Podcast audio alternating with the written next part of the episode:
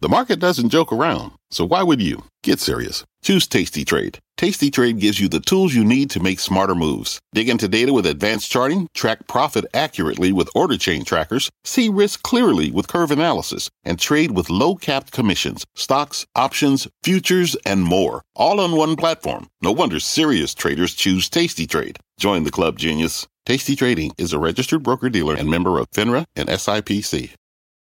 Homes.com knows that when it comes to home shopping, it's never just about the house or condo, it's about the home. And what makes a home is more than just the house or property. It's the location and neighborhood. If you have kids, it's also schools, nearby parks, and transportation options. That's why Homes.com goes above and beyond to bring home shoppers the in depth information they need to find the right home. And when I say in depth, I'm talking deep. Each listing features comprehensive information about the neighborhood, complete with a video guide. They also have details about local schools with test scores, state rankings, and student to teacher ratio. They even have an agent directory with the sales history of each agent. So when it comes to finding a home, not just a house, this is everything you need to know, all in one place. Homes.com. We've done your homework. My mission is simple to make you money. I'm here to level the playing field for all investors. There's always a bull market somewhere, and I promise to help you find it. Mad Money starts now. Hey, I'm Cramer. Welcome to Mad Money. Welcome to Cramerica. Other people want to make friends. I'm just trying to make you some money. My job is not just to entertain, but to educate and teach. So call me at 1 800 743 CNBC or tweet me at Jim Cramer. It's all about the chips.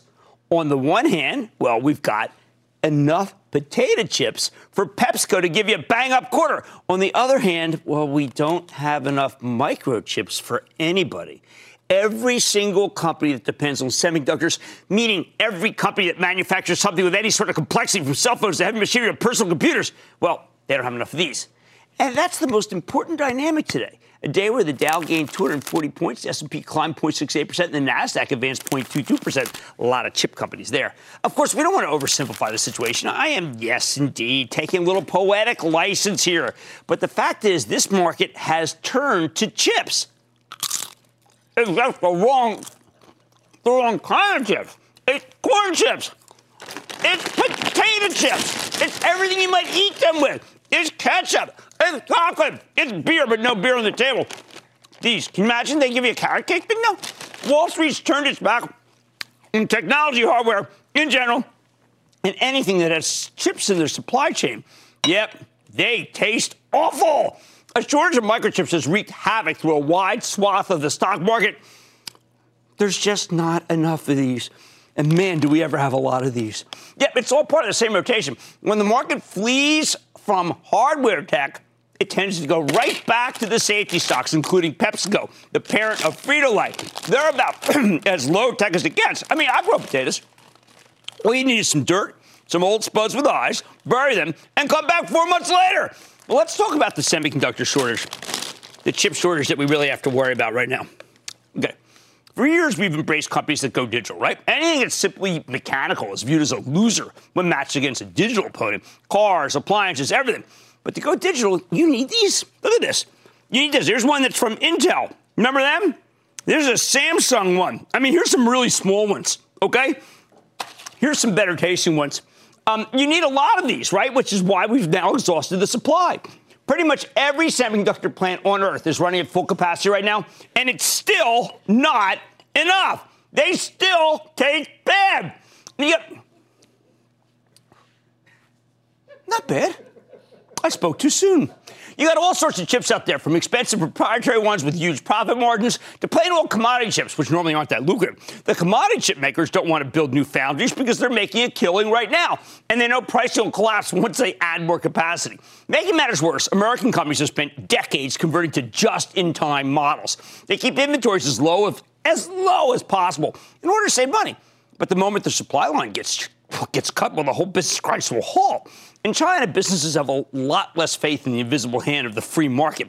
So they stockpile components. That's the just in case model. And double or even triple order. Not a lot of shortages in China. Have you noticed that? How bad is it? Okay, in the last 24 hours, we discovered that many companies ha- have been laid to waste in this country by semiconductor shortage, with many more predicting that it's coming for, for, coming for them next. Every day, we seem to have a new casualty.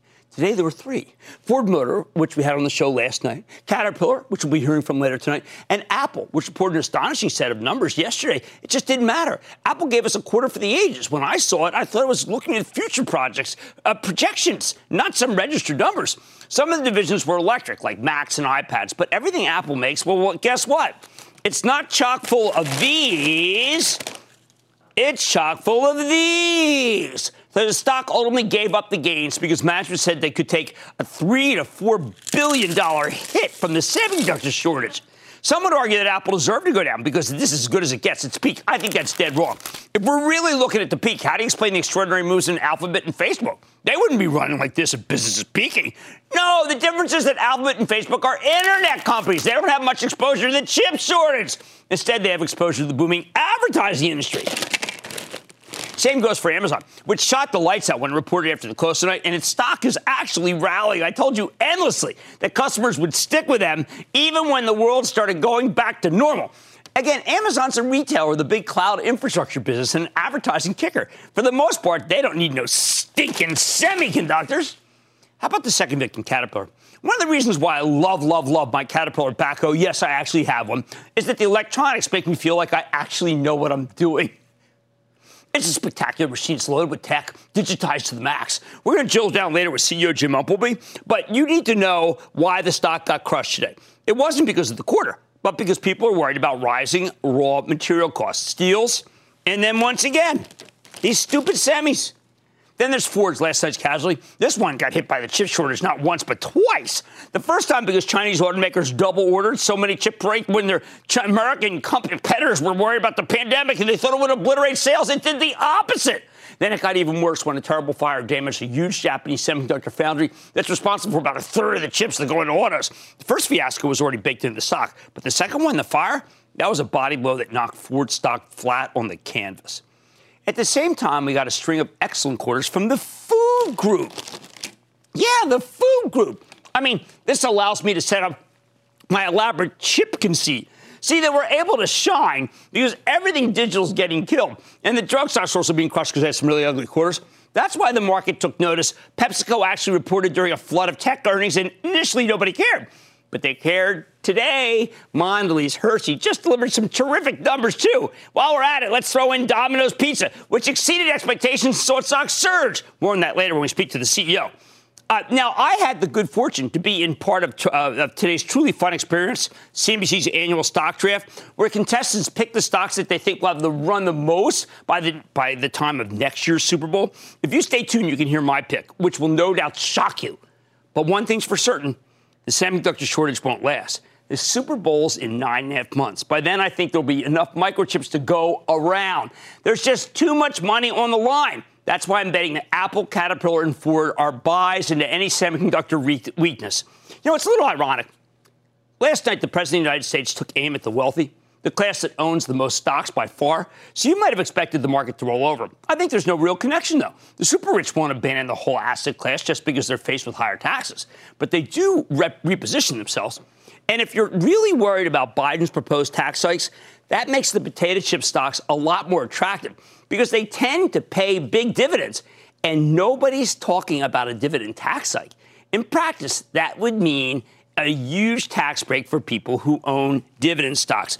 Companies like, oh, look at this. Maybe this is the compromise I've been looking for.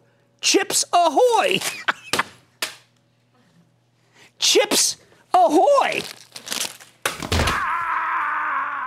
The bottom line, even, even with today's rotation, It's a mistake to sell microchip stocks for the potato chip kind or even the chip, Chips Ahoy kind.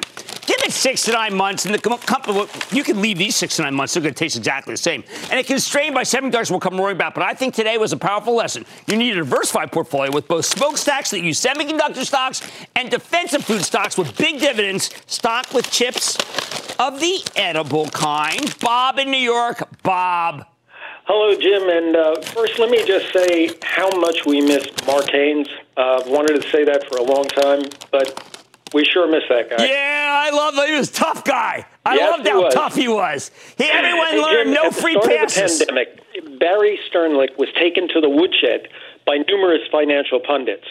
At the time, he stated his optimism as to how things would turn out, and he managed Starwood through a very difficult time.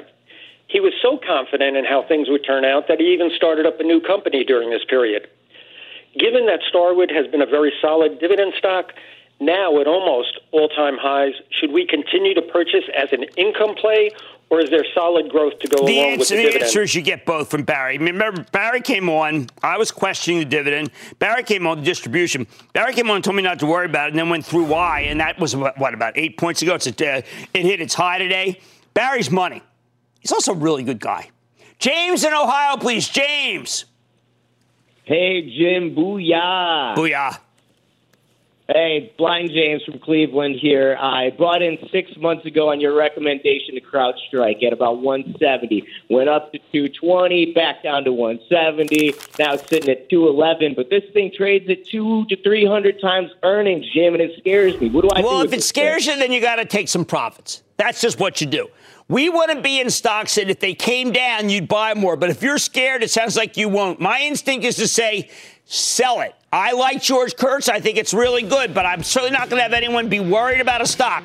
There's a lot of other things to be worried about, and that is it. Okay, now look, it is an absolute mistake to sell the microchip stocks for the potato chip stocks. The companies that depend on the semiconductors, they will come roaring back with a vengeance. Even though I like these, I have to tell you, I recommend you use today's rotation as a lesson to stay diversified.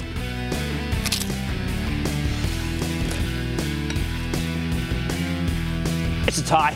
I'm in money tonight. This morning, Caterpillar reported a stunning quarter, but the stock tumbled after its report. Is it a chance to get into the stock? I don't know. I'm, I'm talking with a full mouth. I'm letting the cat out of the bag with the CEO. Then, with dining restrictions easing across the U.S., wondering what's ahead for Domino's? I'll find out if it's time to take a bite when I sit down with the CEO. And could Align, Align Technologies' latest earnings report put a smile on your face? I've got the exclusive fresh off the report. So stay with Cramer.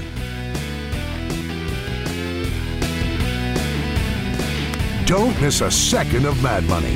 Follow at Jim Cramer on Twitter. Have a question? Tweet Cramer. Hashtag mad tweets. Send Jim an email to madmoney at cnbc.com or give us a call at 1 800 743 CNBC. Miss something? Head to madmoney.cnbc.com. Fact Running a business is not getting easier on your wallet. With higher expenses on materials, employees, distribution, and borrowing, everything costs more.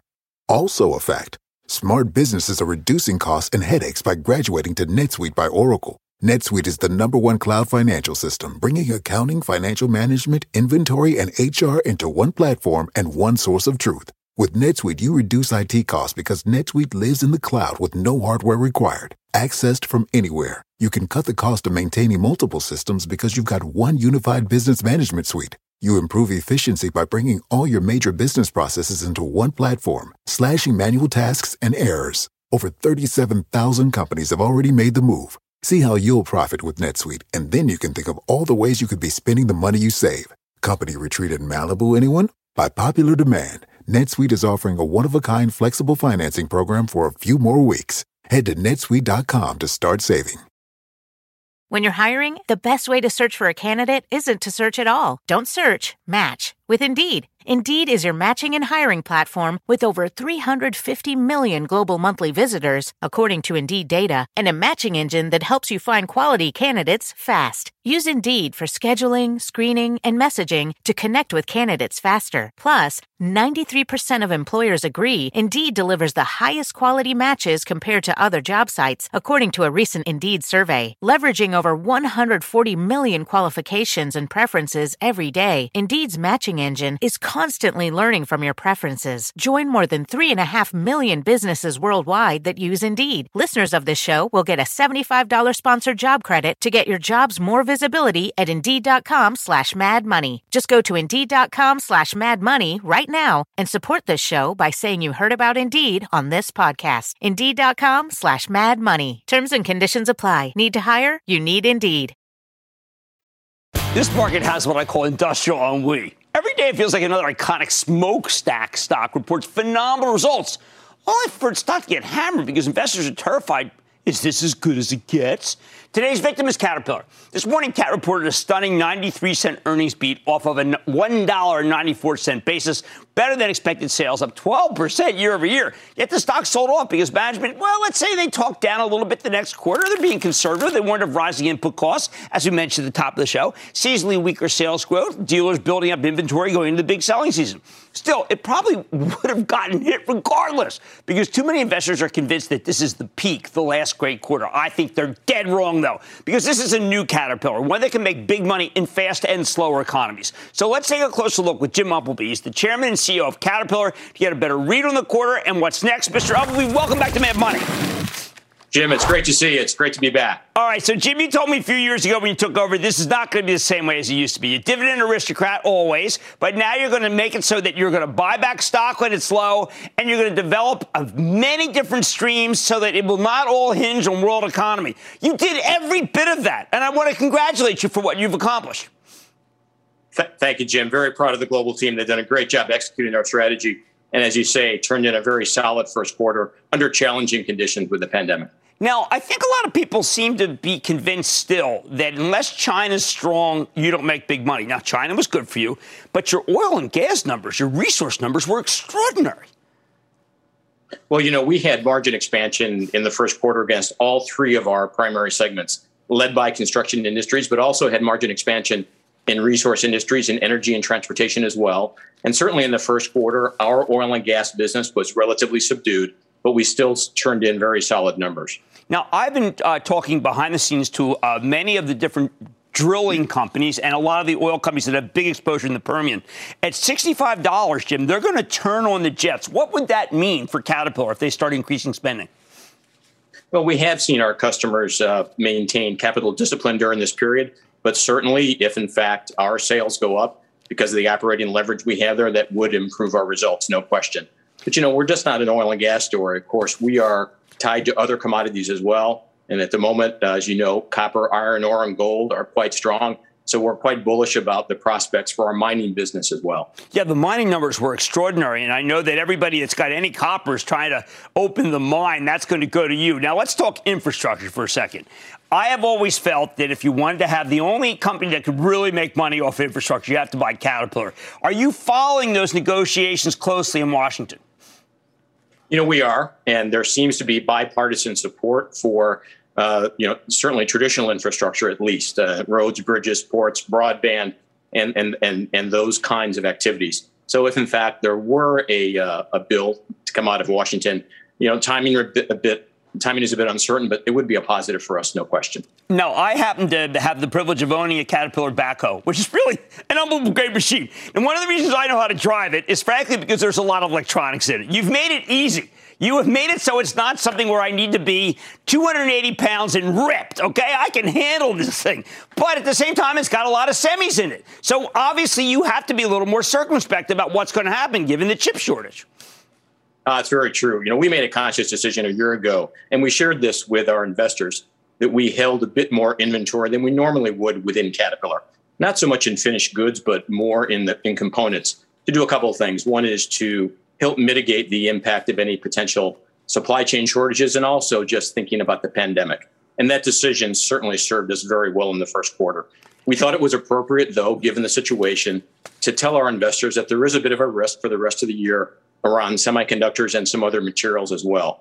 But our team is working very hard to minimize or even avoid any production shortfalls that might impact our ability to fully meet uh, improving customer demand. And the good story is that customer demand, customer demand is improving in the number of, of the industries that we serve. Well, I think one of the things that matters is when you're dealing with rising raw costs like steel, can the brand sustain the raw costs? Uh, when we go to when I when I bought when I got to Caterpillar, I did not think about buying the other companies. I didn't. Now I know they have good products. I've been on a New Holland, that's a nice product, but I always figure, well, it's cat you got to buy cat. I feel that you can handle the raw costs and actually put through a small price increase, and no one is going to blink. Well, Jim, certainly we appreciate you being a customer, and I didn't realize that. We'll make sure we give you good support. I'll, I'll give our dealer a call after after our after after Mad Money is over. But you know, one of the things to think about, people often get focused on uh, rising cost and, and their impact on Caterpillar. If in fact commodities are rising, as I mentioned earlier, even though our input costs may go up a bit, it is certainly a net positive for Caterpillar. I mean, if oil, steel, uh, copper, iron ore, those commodities are rising, that's a very good thing typically for our business. That's a great point. You are hedged. One of the things that you told me was that your free cash flow, if you got things right, if you street, if you slimmed things down and kept what's good and got rid of what's wrong, you'd be able to generate a huge amount of free cash flow, even in the face of a, what's almost a shutdown. Well, we almost got a shutdown. And yet the numbers were extraordinary. And there was never, this time you did not say how's the coverage on the dividend. You've taken it off the table. Well, I appreciate it, Jim. One of the things that we really have worked on very hard over the last few years since we introduced our new strategy is that discipline around expense and capital. And although we do serve a number of industries that are cyclical, we've been able to produce relatively stable cash flows. Between 2017 and 2019, we produced between five and six billion dollars of free cash flow. And as you say, even last year during the pandemic, when our top line declined 22%, we still produced over $3 billion of free cash flow. So again, that's something we're very focused on. And I think that's something that investors are starting to appreciate is our ability to generate relatively consistent free cash flows through the cycle. Well, it's also important to point out how much you care about your workers. I've always felt that this is the new Caterpillar, that uh, during the pandemic, you handled yourselves quite well versus some of the other companies in your industry. Well, we've been very focused on the safety of our employees. And, you know, I, I so much appreciate the dedication of our team. We have employees that have come into our, our, our facilities every day during the pandemic to continue to support our customers and our dealers. And we've had, had customer, uh, employees working from home as well. But again, couldn't be more proud of our global team and the way they've supported society. Well, another thing you should be proud of, I love the fact that you did a diversity and inclusion report. This is what we want to see from Caterpillar. This is why everyone feels that it's a good place to work rather than what the, the perception that they may have had from years ago. Well, it's a never ending journey, and we are proud of the progress we're making, but we have a ways to go, there's no question.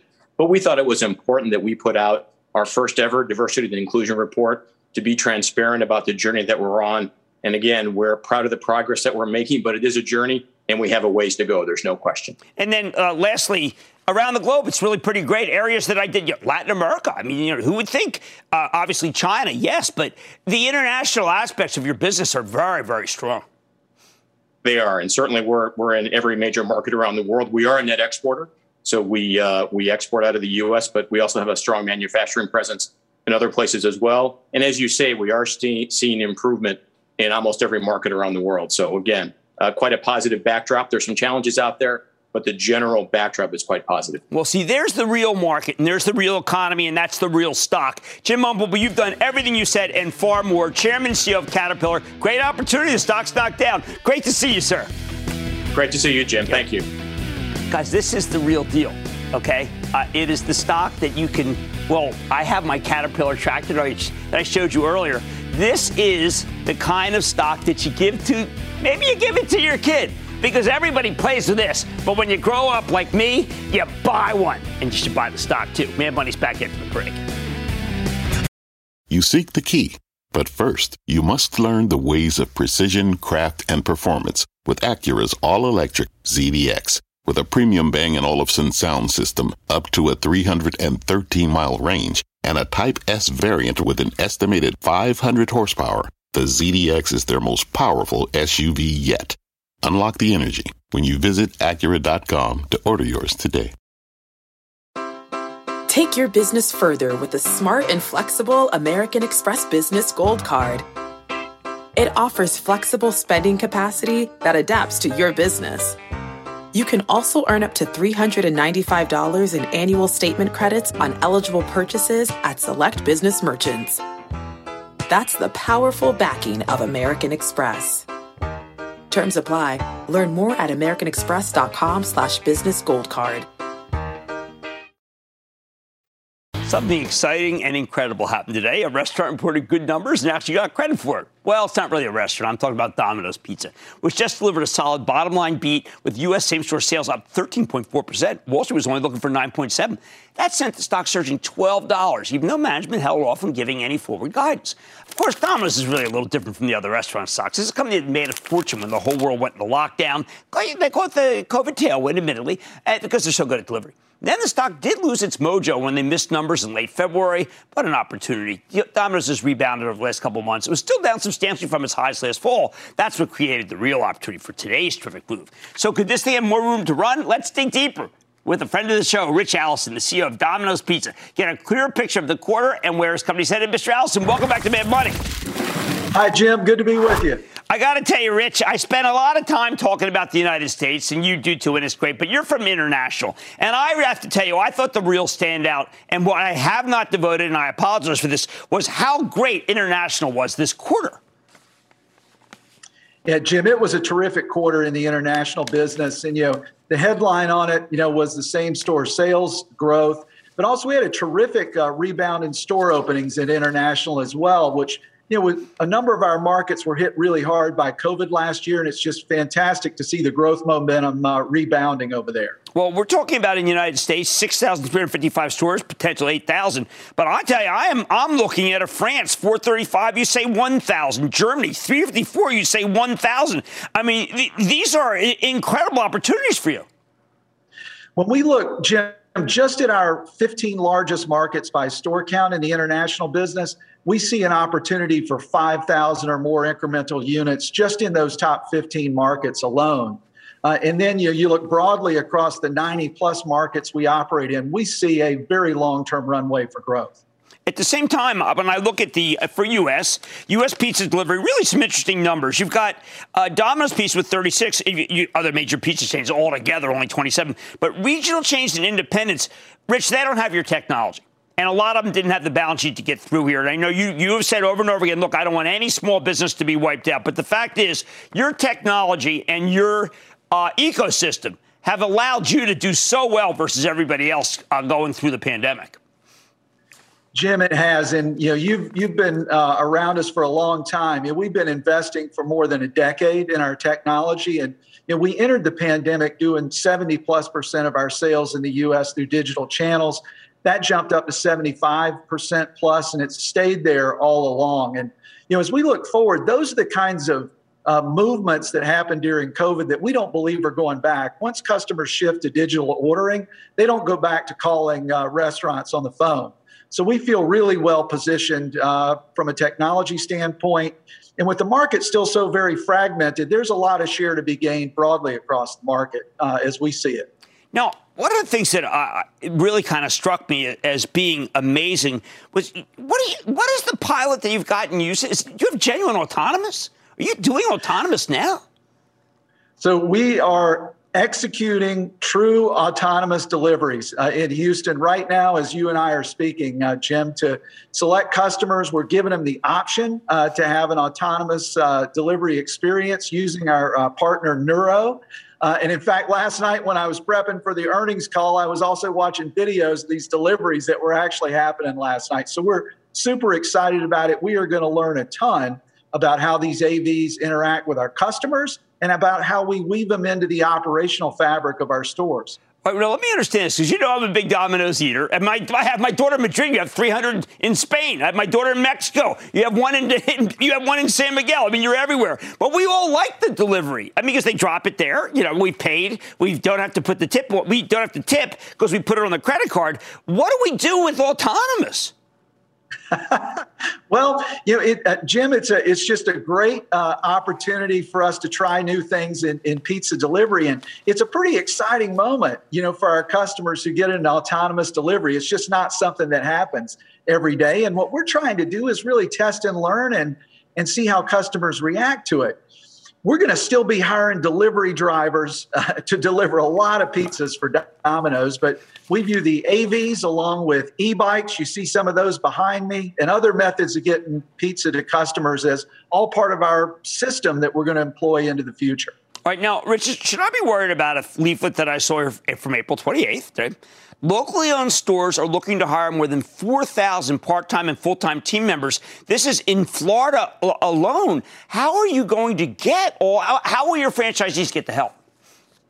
You know, Jim, it is a really tight labor market right now. And, you know, we are out there battling uh, to hire drivers just as we're battling to win customers, you know, each and every day. And, you know, I think a, a good bit of the draw at Domino's is the fact that our stores are so busy. And so our delivery drivers, you know, are going to get more runs, right. you know, per hour. And as we continue to fortress our territories, as you and I have talked about in the past, shrinking those delivery zones, it allows us to increase the velocity of those deliveries and, and have a great economic proposition for our uh, drivers.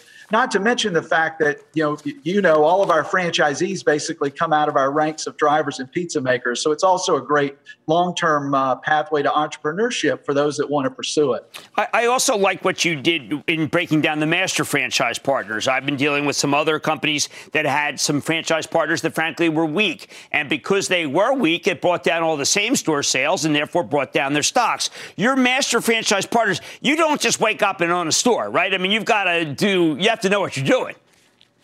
Absolutely, and and Jim, you know, we've got uh, master franchise partners that are significant you know publicly traded companies in and of themselves. And so that was a real asset to our brand as we went through covid and all of the pressures last year.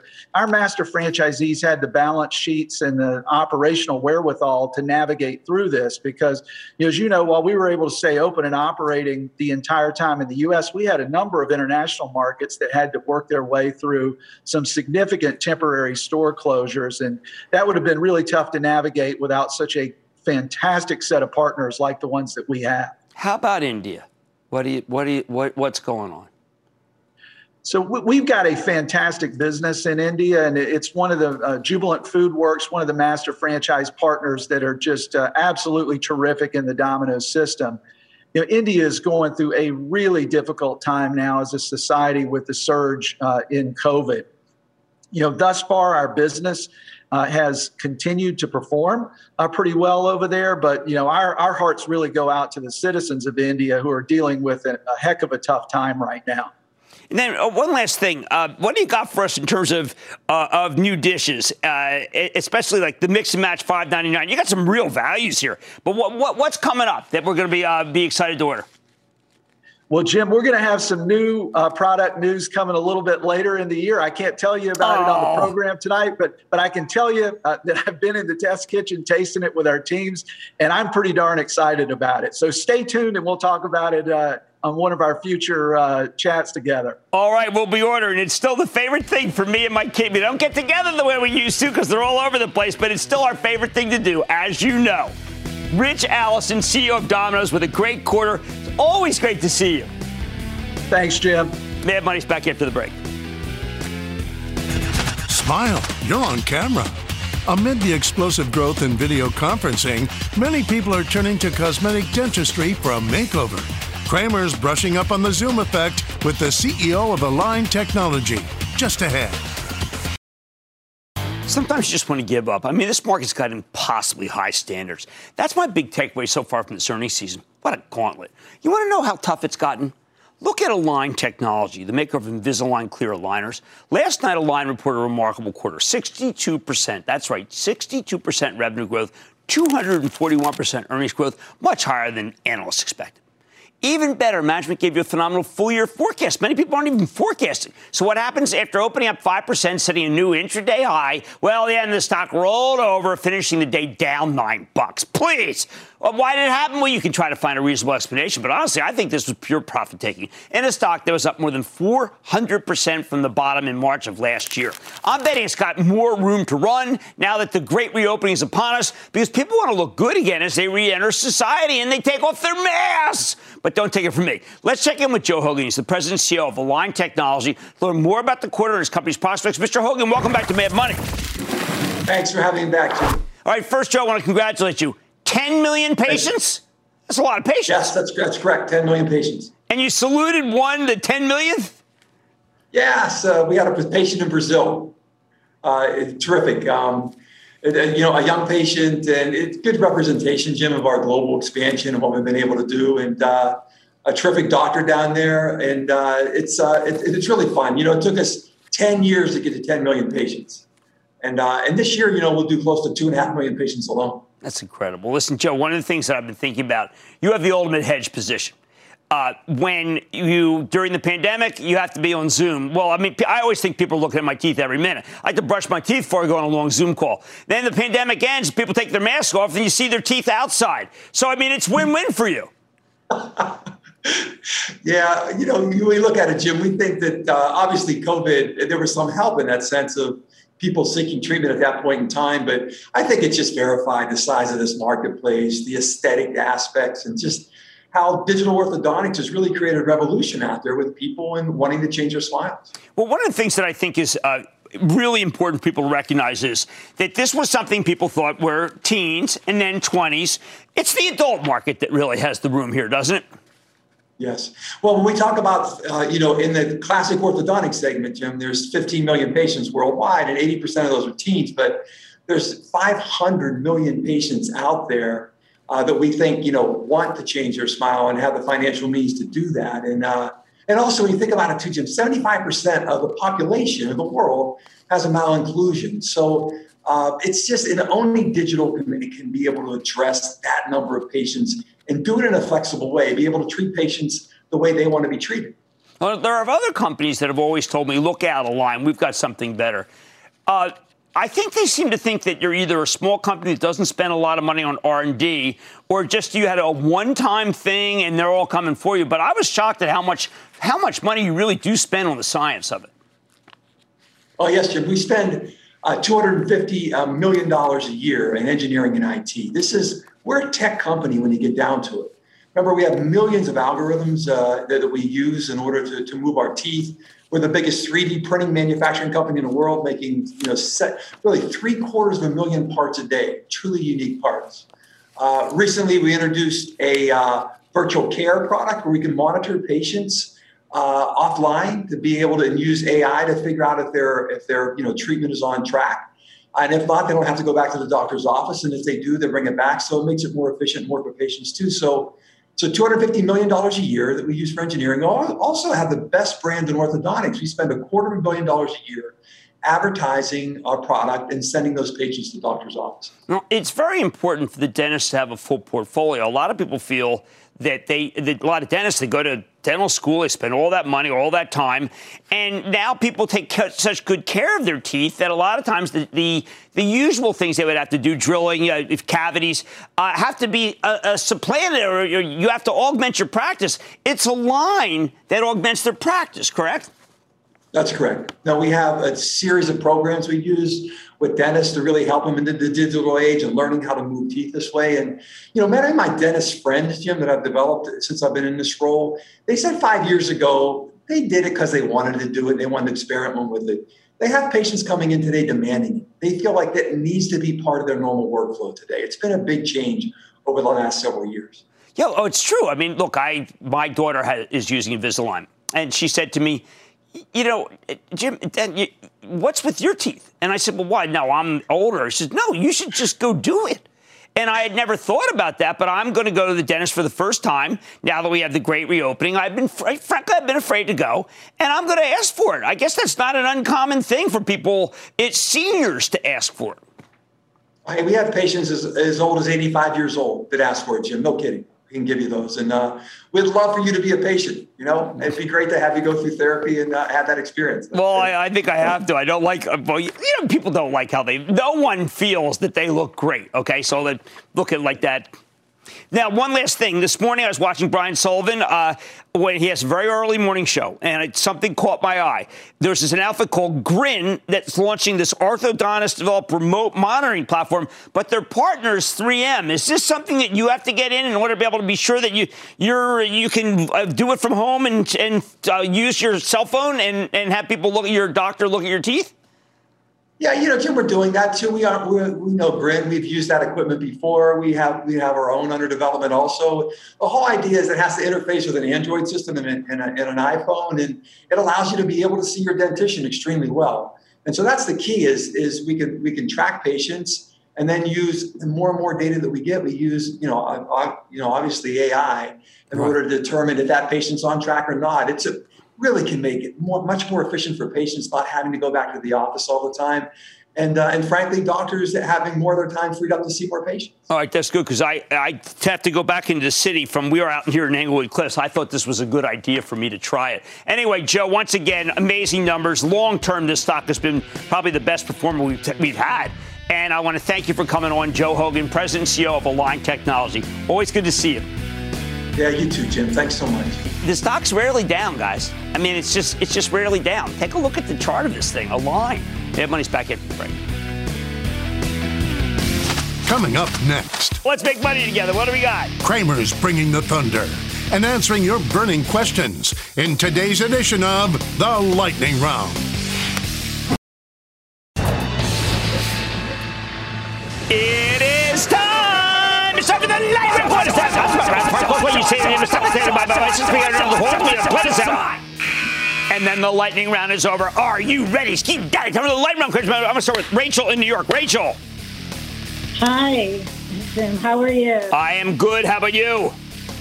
I'm doing great. Thank you. So I'm just curious to know uh, what your thoughts are about investing in. Um, Northern Genesis acquisition uh, for Lion, Lion Electric. look, I am an EV guy, but you got to pick it which EV you want. Okay, I happen to be very partial right now to Tesla. I still think you go back to the original. Let's go to Tate, New York. Tate. Booyah, Jim. Booyah, Tate. I'm a new viewer, 24 years old, and I love your show. Ah, oh, thank you, buddy. Thank you very much. My question is about JetBlue. What do you think about it? No, you don't want to buy JetBlue. You can buy in Southwest Air, symbol LUV. Gary Kelly, best operator. I need to go to Andrew in Virginia. Andrew. Hey, what's up, Jim? Big booyah to you. Ah, oh, Chill so, says uh, thank you. What's going on? So, uh, a few years back, about five years back, uh, uh, uh, D&W was looked at as a, uh, a risky stock. What's your feelings on it now? It's a risky stock. Uh, I, I, you know, I have a life insurance policy with him. That's about as close as I want to get to him. Let's go to Mark in Kentucky. Mark. Yes. Mark, you're in Kentucky. You must be lucky. What do you got for me? Uh, I'd like to ask you about uh, VTRN. Nothing to see. Keep moving on. Keep moving on. That's the merger with Mylan and Upjohn. You know, it's like a no. That's a cats and dog stock, and I'd rather see you in Petco. Um, let's go to Jack in Pennsylvania. Jack. Cramer, how are you, sir? Not bad. Thank you for asking. How about you, Jack? Very good. Cramer, since you've digested GE's earnings reports, are you still bullish on the stock? Bingo, absolutely. Yeah, look, I mean, when, once people start flying again, which they're starting to do, this is going to be one. I, you know, I like Honeywell very much. I think they're both great stocks. Now I'm going to Dan in Kentucky. Dan. Hey, Jim. It's Dan. Hey, Dan. Um, I was I had um, gotten into JCOM late last year, September. Like when that short seller, it, when that short seller said all those bad things about it, give me one of the great buying opportunities of a lifetime. yeah, um, yeah, it's been on, on a decent ride since um, until they announced the separation to, mm-hmm. you know, Consensus and J2. Right. And I was wondering what your thoughts on. Uh, you own him. Uh, you own the one that Vivek Shah is staying with. He's one of the greatest business people I have ever met. Honest as the day is long and terrific. That's what I want. I need to go to Alex in Ohio, please. Alex. Booyah. What's up, Jimmy Chill? Ah, Jimmy Chill's licking his wounds with his Bristol Myers, frankly. But I know that's away from the top, but I, I'm so mad at myself. Go ahead, what's up? First time, long time student at Ohio State. Go Buck. Excellent. Thanks for helping us investors, and shout out to my dad for getting me into stock. Uh, we had a great time there. What's going on? Yeah, I'm calling about a Cleveland-based company that recently completed a $1 billion acquisition of Clariant. It's a growing leader in the specialty plastics industry. What is your opinion on Avient Corporation, ticker I have not looked at that specific plastic company. I do like all the plastic companies. I, I like Dallas, my favorite. And that, ladies and gentlemen, conclusion of the Lightning Round. The Lightning Round is sponsored by TD Ameritrade. Coming up, happy stock draft day. Cramer's got a powerful list of longtime favorites. Find out which stock's going number one on his roster this year. Next. Every year, CNBC does this fabulous stock draft contest. We have notable small walks of fame vying to pick two stocks that will be up the most by the time of the Super Bowl. Oh, you got an incredible list to choose from. All sorts of great growth stocks, classic speculative names, commodities like gold or oil. Hey, you even got meme stocks, GameStop, and the uh, ETF that represents the best picks of last year's best money manager, Cathie Wood. Emphasis on last year.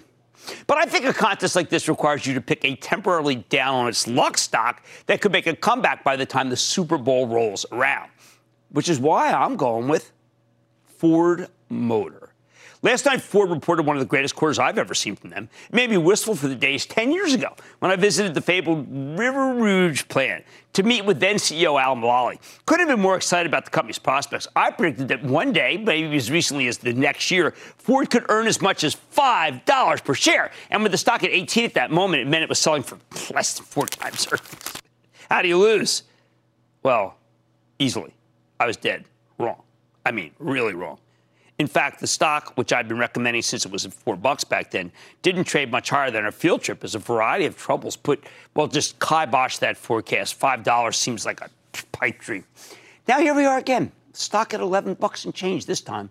Still nowhere near where it peaked a decade ago. One of the few stocks in the S&P 500 that's, that's not within spitting distance of its 10-year top. So why pick Ford as the stock to own between now and the end of January? Simple. Unlike 10 years ago, these days people aren't looking for anything from Ford. Not after yesterday. Even though the company delivered a great quarter, it was forecast the forecast was just simply awful. Management said they're missing out on massive amounts of money thanks to the semiconductor shortage, like I talked about at the top of the show. We're talking about maybe 2.5 billion in lost operating profit. I mean, the earnings estimates have come down to the one dollar per share for the full year, a sign that the expectations have been crushed. If you couldn't tell already from the stock's nine percent beat down. But as stock pickers, we love low expectations. When the expectations were highest, both yesterday and then 10 years ago, Ford got pulverized. Now they're incredibly low, and that makes it easy for management to surprise to the upside. Remember, de-risked. Somehow, I'm asking you to asterisk the chip shortage. There's just so much to like here. First, I think Ford's product lines are pretty much sold through, a remarkable circumstance, at least if they could make them.